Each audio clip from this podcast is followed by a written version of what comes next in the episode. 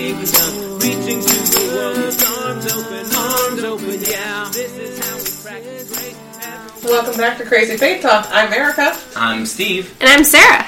and we are l- luckily, happily here for another episode, the last episode in our series on hard sayings from the Bible. We've spent our time, I think, all in the New Testament, right? So we've had Yeah. Jesus and, and Paul. Uh, and so the last episode in this series, uh, Sarah, where are we headed today? So today we are looking at disputed letters of Paul. So these are letters that, for a long time in church history, people thought Paul wrote primarily because a lot of them bear Paul's name, but modern biblical scholars think that meh, probably not. These were probably um, authors, well known religious leaders at the time, who were putting Paul's names at the beginning or the end of the letter to try to give it more weight.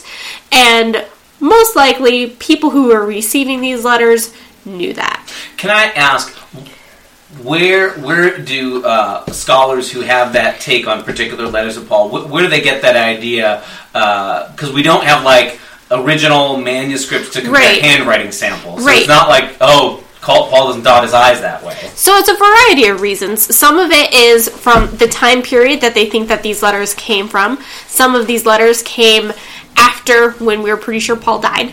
So if they came 60 or 70 years after the rest of Paul's letters, then yeah, probably not Paul. Um, some of them use different language. So if you take a look at the original Greek, um, you'll notice that if you like study languages that they use different words more often. Like that's really super nitty gritty language geek stuff. But um, you know, variety of reasons like that, they're pretty sure not Paul.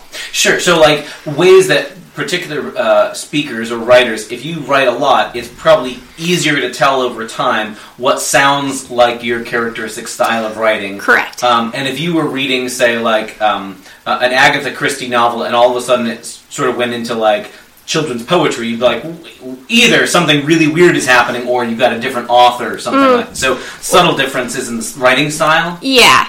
Um, so it's from those things that people are pretty sure that some of these letters, such as first and second letters to Timothy um, and Titus, these are probably not written by Paul.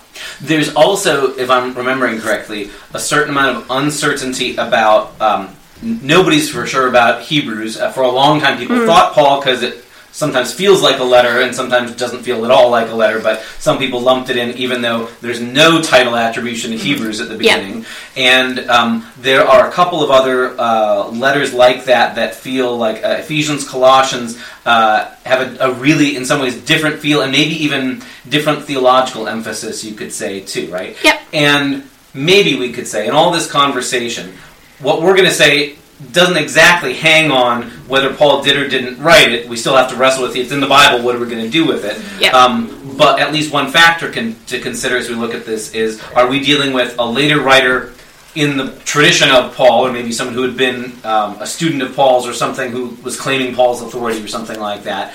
Um, either way, we'll still have to wrestle with what does it mean since it's in the Bible. How do we deal with it? Um, and at the same time, it could well be that we're all surprised when we get to glory. It could well be Paul's like, yeah, I, ma- I matured when I wrote. You know, if that's possible. But it, the, oh, the rest of our conversation doesn't exactly hang on who did or didn't write it in the end. But that may give, at least shed a little bit of light of like, how can there be such a divergence of opinion on subjects mm-hmm. from this letter that we're sure is Paul's versus this one or this or this one. Yep.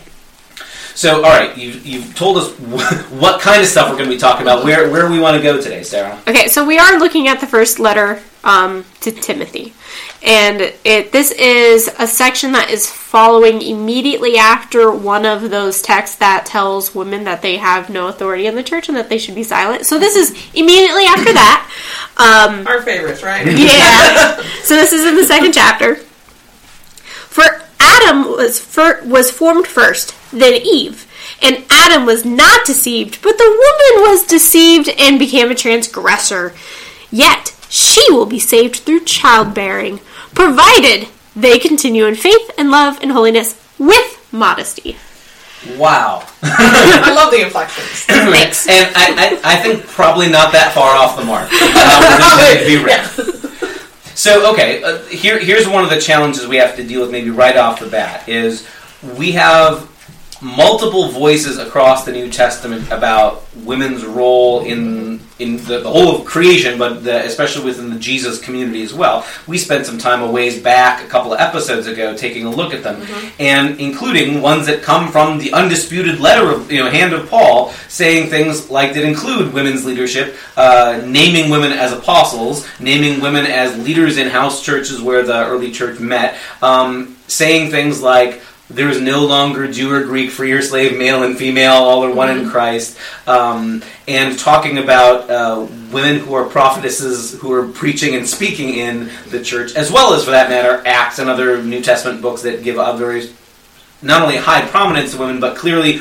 almost like a, an interchangeability as, as far as roles. That whatever men were doing, there were also women doing those things in the early church. And then you've got, huh, First Timothy. so it, this might be a point to notice. Is this kind of like wrinkle that maybe was one of the first threads that biblical scholars started to ask, like, how does the same guy end up saying such two very different things? Either you've got to have a pretty, really divergent set of context, or is it possible you've got somebody else writing later on thinking, ah, this is what Paul would say, when maybe that's not what Paul would have said. In fact, in other contexts, he said something very different. Yeah, because I, I find it quite amazing that I believe that Paul quite frequently in his writings says things like Jesus has saved us, you know, through his death. Right. And then here, it's like, yeah, Jesus did that for you men. Women, you have to give birth and also have all these other virtues um, in order to be saved. Uh-huh. That, that That's how you're saved, is you have to give birth. So I'm in trouble. yeah, it's it doesn't make much sense to me. Like, and I've given birth, like, so it's like, yay. salvific? I, I guess that really terrible experience saved me, but really, come on. Like, didn't Jesus die on a cross so that I can be saved? Do I really have to have to give birth to be saved? Mm-hmm. No. So maybe, maybe, I'm, I'm going to be honest here. I think it's going to be really hard for us to get down to the bottom of like, what on earth does this author mean when making this claim? But maybe we can rule out, given the broader witness of the whole New Testament, what some what some things are that it can't mean, or like some things that like. In the in the sweep of the whole of the, the Bible, nope, this is not what. So, and I think you're you're pointing out one obvious one that whatever whatever the author intends by she'll be saved by childbearing, the whole of the New Testament is real clear on nope, Jesus is the one who does the saving. That's an accomplished fact. That's a salvation done hmm. tetelestai. It is full, it is finished kind of a business, and it's not you who have Y chromosomes. Yeah, you're in by Jesus. The rest of you, it's babies. That nope, that's not what's being suggested here. It, it, it, you're still left kind of wondering: is the she all women? Is it meant to be a reference back to Eve as a way of saying that like? Even if Adam, this, I mean, this this references or assumes that you know the Genesis two story and Genesis three and following. Um, is is he saying that uh, Eve's saved in the end because she eventually gives birth to the Messiah, the Savior, who does die for everybody? I've read people who make that claim that that, that Wait, that Eve that or Mary? No, that the she the she is Eve, and that one day, because enough Through descendants later on, Oh. you get, but it's one of those like eventually a descendant comes that, that, that you'll read sometimes um, commentators who will say, you know, there's that that curious line at the end of Genesis three um, that earlier commentators called the proto evangelion that one day Mm. the seed of the woman would crush the seed the the yeah, the, the, the the serpent. serpent yeah, uh, and, and the serpent will strike his heel. And I've read people who will say, oh, well, what that's saying is that one day a descendant of Adam and Eve, Jesus, will be the one who saves all the world, and that they would make a move something like that here. Again, that could be what's being suggested. That's Uh. a that's a lot of a lot of uh, ground that is being assumed there, though. I, I think that's less likely, though. I think that would be a nice thought. but the second half of verse 15 is provided they continue in faith and love and holiness Ah, modesty. suggest women and men. Eve, Eve is dead. Like, Right. she can't continue in those things anymore.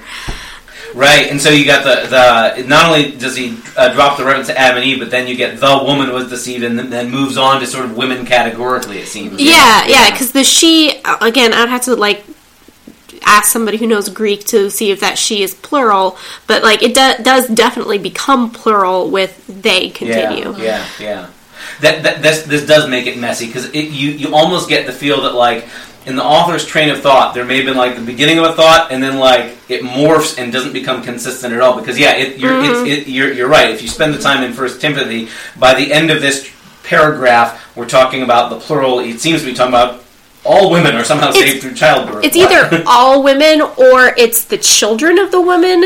Like she has not only has to give birth, but then has to raise them in such a way that her children continue in faith and love and holiness with modesty. Um, or that could be the women have to continue these virtues after she's given birth because, you know, when you're a parent of small children, it's really hard to maintain ha- faith and love and modesty and holiness yeah, yeah, yeah. Like you're just tired and you just, you just want to take a nap. So, so one of the things that's I think is additionally challenging to me about wrestling with passages and texts like this is that I don't think we're permitted just the easy out of well, let's just never ever wade into these books and then we won't have to have, deal with them because you also get lovely, beautiful. Uh, just a few verses earlier, you get these words that may be quoted from an earlier source. There's one God, there's one mediator between God and humankind, Jesus Christ Himself, human, who gave Himself a ransom for all. Like that's there's something lovely and beautiful and gospel about that. And the temptation is uh, to do what our older brother in the faith, Martin Luther, wanted to do from time to time when he found something he didn't like. Oh, well, this is we don't like this. You know, he, he felt a lot more comfortable just saying, "Well, just don't read that." Um, and I feel like that's sort of an easy out too. And maybe we have to spend the time wrestling and going side by side. There can be stuff that is either so obscure it's really hard to find what is being said, or what it's saying doesn't sound like it fits with anything else in Scripture. Alongside like these almost timeless sounding yep this human god man mediator like yeah i can get behind that that's that's that's pretty standard basic christianity 101 And how do we justify that verse that you just quoted with this one, who ends up, you know, years later in the same chapter? right right You right know, Jesus himself, a human who gave himself a ransom for all. Yeah, she will.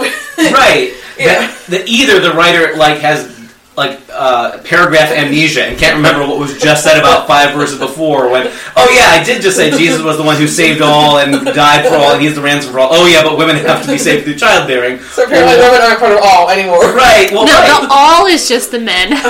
Oh, well, thank you for correcting me on that. Sarah. yeah. well, I, I guess as as re- as messy as this is, I, I guess I think to me, it's it's comforting or reassuring or good news that this isn't all we have to go on. That like there are Yeah. these like real, real clear, undisputed words. Uh, for example, of Paul's who says who, who gives witness to in the early church, like know that in the new creation, women do include you know are are part of that all women and men. There's no more male and female as a division to who's good enough or acceptable. Uh, no longer slave and free, no longer Jew and Gentile, and yet in a sense, like when Paul can say that, maybe that's that's what his theology says, and yet in practice, for all two thousand years of the, of the church's life, we've failed to live up to that vision, and it's also true we've failed to live that vision at every point. You know, we make divisions across ethnic and racial lines, so the Jew Gentile division hasn't gone away. We just found new names for it. There's that that old line that uh, nine o'clock on a Sunday morning is still the most segregated hour in America, right? Um, and there's still the division between rich and poor and free and slave. I mean, we fought a war over whether that was okay, and we're still living with the implications of it.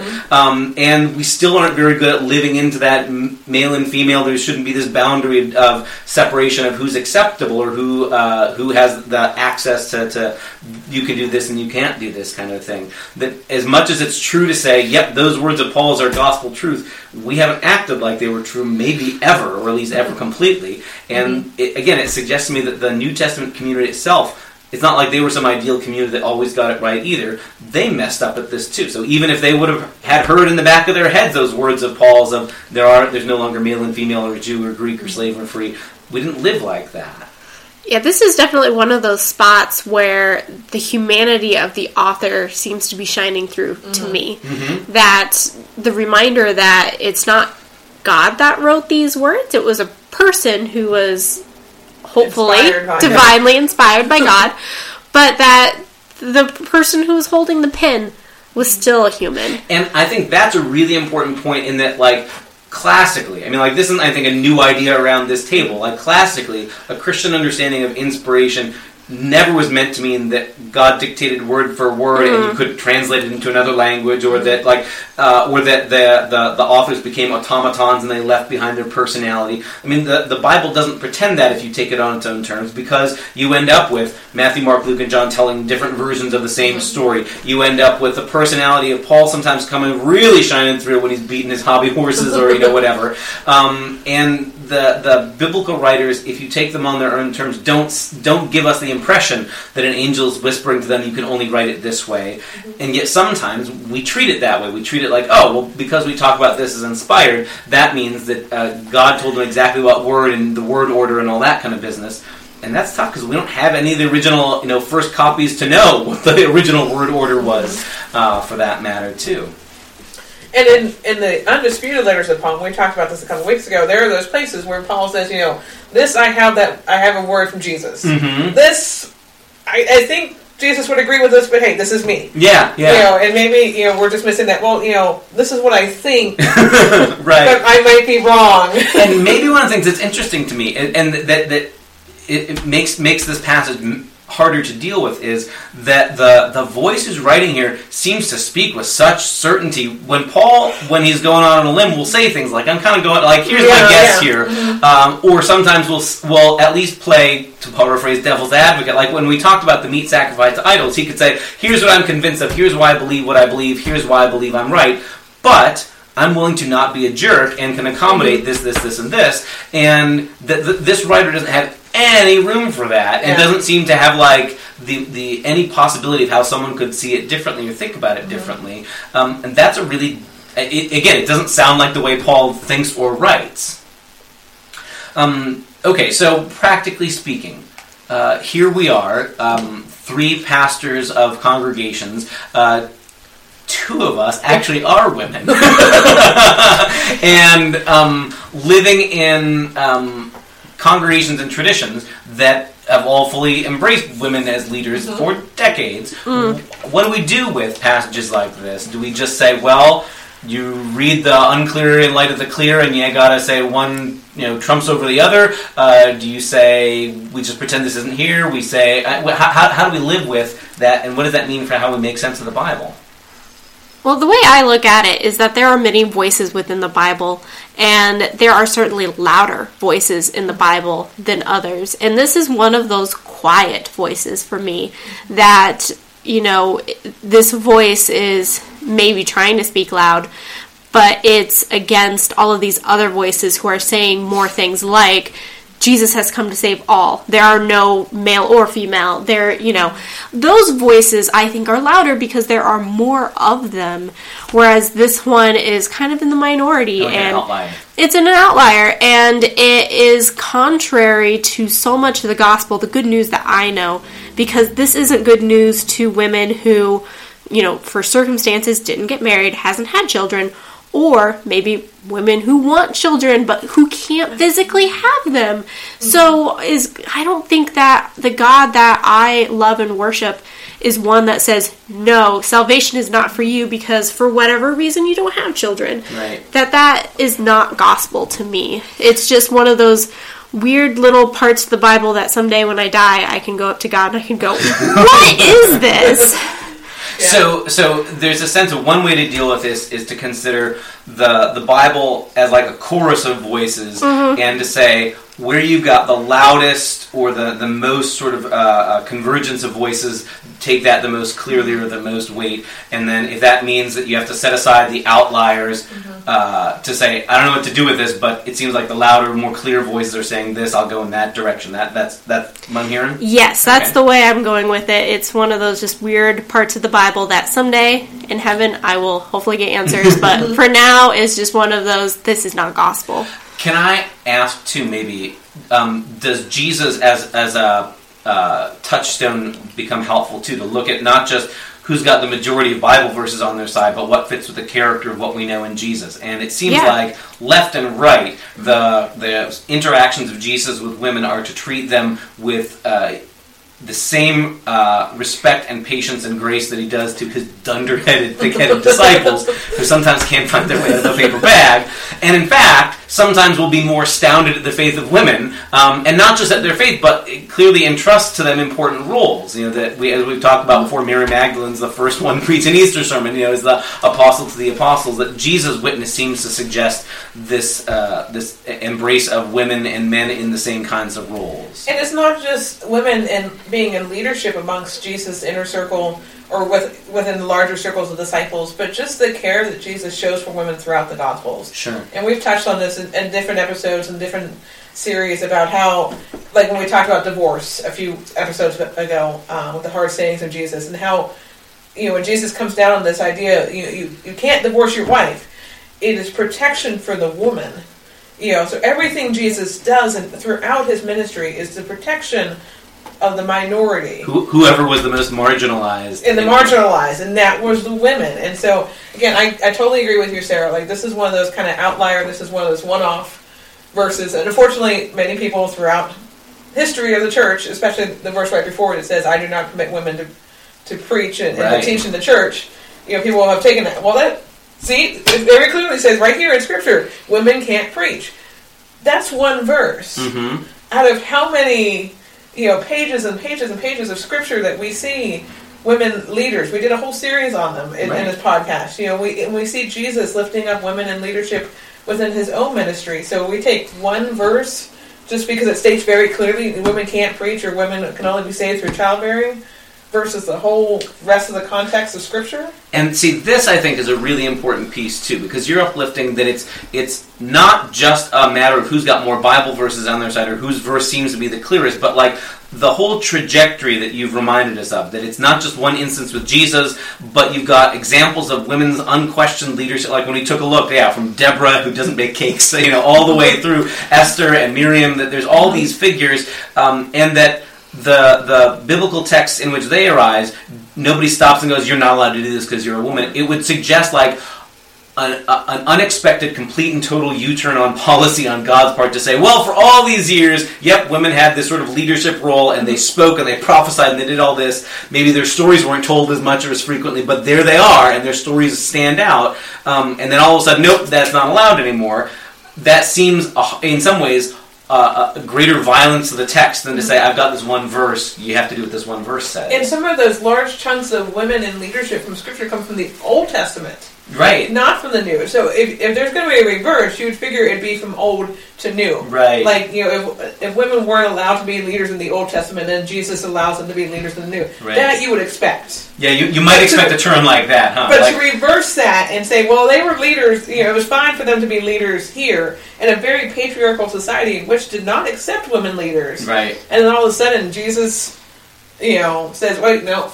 You were wrong about that. That's not okay. Right, that seems a rather surprising turn, Yes. huh? Yeah, yeah. So, okay, so as, as we wrestle with how do we make sense of or live with a scripture that has multiple voices on a single subject, one approach or one dimension to how we answer that is where is the the heft of voices or the the, the I don't want to make it a, a mathematical, the ma- majority of the chorus, so to speak, um, and uh, at the same time also using Jesus as a touchstone, and then maybe also like the whole arc or thrust of the, the whole story. That, like as you point out, it's not just that there's um, more verses versus less verses, but that the whole thrust of the, the Hebrew scriptures includes women throughout, throughout, throughout, throughout, and then additionally you have in the life of Jesus, women have apparently uh, equal uh, roles of, of importance there, and then an unexpected turn late in the New Testament that seems a little bit like burying the lead. If that if that's if like the big good news is oh hooray good news for all the world women can no longer be in position of leadership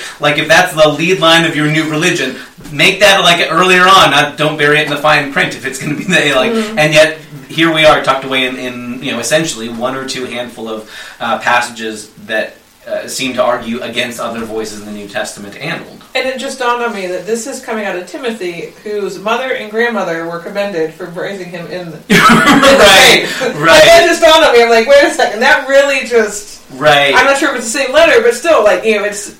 The, the same biblical character Timothy is Yeah. remembered in the letters to Timothy as someone whose mother and grandmother Mother. had taught him the faith. Yeah. And so again, it, it, it just between the you know the verse that you quoted earlier about you know Christ being a ransom for all, and and you know Timothy's mother and grandmother again being some of those women that are lifted up in, in leadership, at least to raise Timothy in his faith. Right, right, What what is up with this kind of one-off verse that says, right. yeah, you have to bear children, you have to do all these, you know, kind, you have to be uh, Susie homemaker, Right, and right.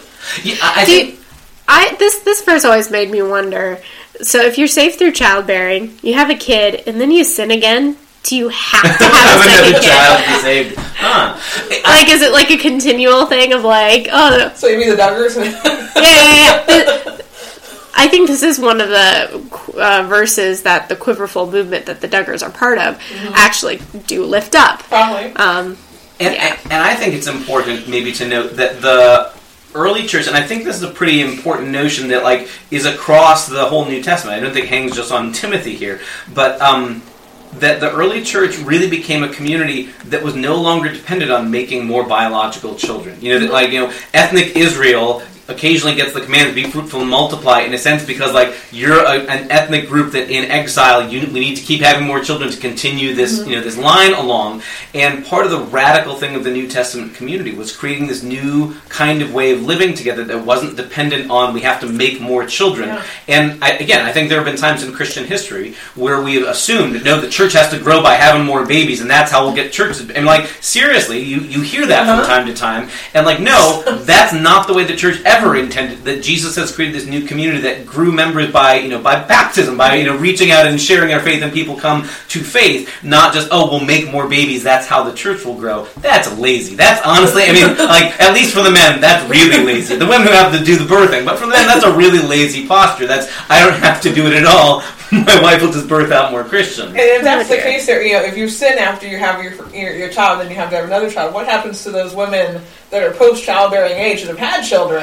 and they keep sinning. sinning. They keep sitting. I mean, like you They- know, they have to do just they need keep- to become another Sarah and have a child at eighty. Exactly. Years old? Like, yeah, they just have to keep praying that, like Sarah and Elizabeth and Hannah, that they will have children in impossible situations. I don't know. It's ridiculous. I, I think it's significant too that like one of the early stories the in, in the book of Acts that the church wrestles with is the story of the uh, Ethiopian eunuch that Paul that um, uh, Philip runs across, and that among the reasons when he asked the question to uh, to Philip, but here's water for baptizing. What's to prevent me from being baptized? One of the like rules that could have come to his mind. Oh, I'm sorry. The the, the scriptures, the, the the the rules in the Old Testament say anybody who's got the inability to procreate not allowed to be a part of the assembly of the people of God. And Philip, like nothing separates you, nothing prevents you from being baptized. That the early church really like lived into the people who aren't going to have 2.5 kids in the white picket fence life, you're included as well. Um, and that's a pretty radical thing. Um, and that the early church is willing to stake its identity on we're not a community that just has to birth more human beings to continue. We reach out in the name of Jesus, and more disciples are gathered. They're baptized, they aren't born. Um, and that also means that there's inclusion for people who will never have the 2.5 white picket fence you know, life. Um, and that, that the Christian vision of the good life doesn't necessarily mean you have to have kids to fully partake of what life looks like. It may include children, uh, it may not, and that our the way our lives look together are different. Um, that our families are going to look different, and the early church seems to have been okay with that. They, they had to wrestle with, okay, are we going there because this is going to be a challenge for us? That's going to be a whole new way of living together in community. But they made that move, um, and in, in some ways, we've been trying to live out in whatever mm-hmm. context we're in that it, that, that, that the church is going to be a different kind of community. But sometimes sliding back into that we need to have more children to keep the church going. We need to have more children that kind of thing so bottom line it sounds like we don't have really good answers for how do we explain this. Maybe we've ruled out some like well whatever it means the whole bible doesn't allow it to mean that you're that uh, you're saved by um, having babies or the rest of the if, if that's what it's trying to mean the rest of the bible won't go there. Um, any other final thoughts on how we live with this Good luck. and to borrow an earlier line of advice in a previous episode, don't be a jerk. That's good advice every time.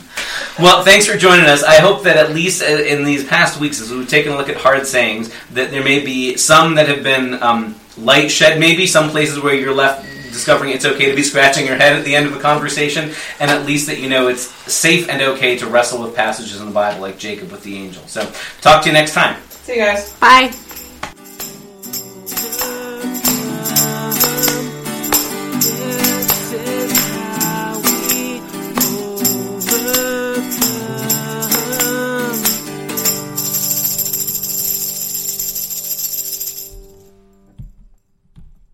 Judy was boring. Hello. Then Judy discovered ChumbaCasino.com. It's my little escape. Now Judy's the life of the party. Oh, baby, Mama's bringing home the bacon. Whoa, take it easy, Judy. The Chumba life is for everybody. So go to ChumbaCasino.com and play over 100 casino style games. Join today and play for free for your chance to redeem some serious prizes.